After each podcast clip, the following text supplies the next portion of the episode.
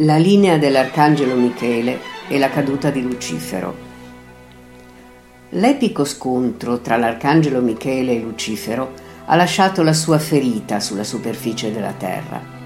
Il fendente che scagliò l'arcangelo più splendente nelle profondità dell'inferno, a detta degli studiosi di geoenergetica, ebbe un impatto tremendo sulla terra e l'energia scaturita infuse in questa ipotetica fenditura influssi dalle arcane virtù.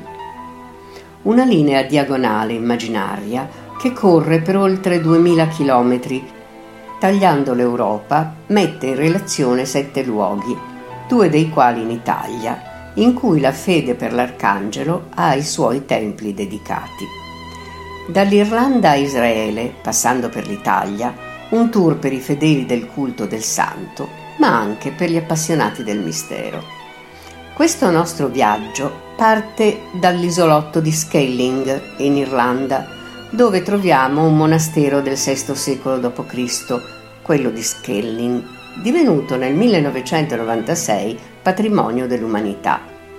Si racconta che in questo luogo l'arcangelo Michele comparve a San Patrizio per esortarlo e condurlo alla vittoria sul male. Discendiamo a sud, seguendo sempre la diagonale, e troviamo su un isolotto della Cornovaglia il monastero di St. Michael's Mouth.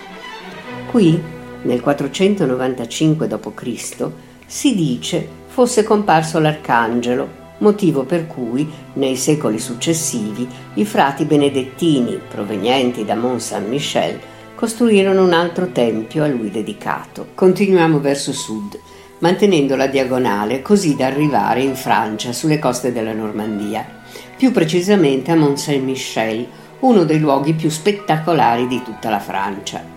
Anche qui, all'inizio dell'VIII secolo, San Michele comparve per ben tre volte in sogno al vescovo Auberto di Avranchet, intimandogli di costruire in suo onore un santuario sulla cima del Monte Tomba.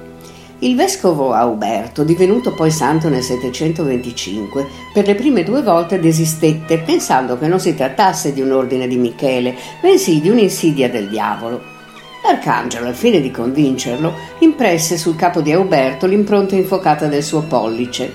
Dopo tale prodigio, il vescovo si adoperò per la costruzione del santuario.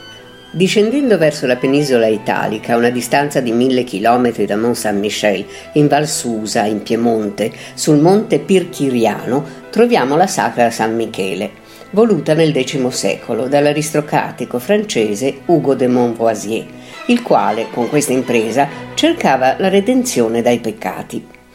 Anche fra questi luoghi impervi si racconta che un eremita, San Giovanni Vincenzo, ricevette particolari istruzioni dal capo supremo delle milizie celesti sul come e dove costruire il santuario michelita.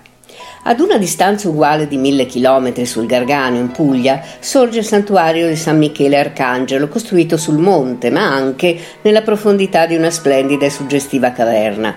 In questo luogo l'Arcangelo Michele comparve rivelando a San Lorenzo Maiorano che la grotta custodisce un arcano potere.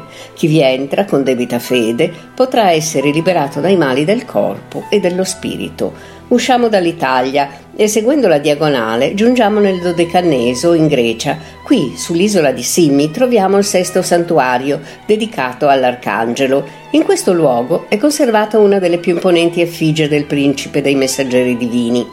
Ultimo santuario della linea Michelita, luogo antico del culto cristiano, si trova sul Monte Carmelo, a Haifa in Israele, e prende il nome Santuario Stella Maris, Stella del Mare chiaro riferimento alla Madonna, la quale è anche detta stella del mattino.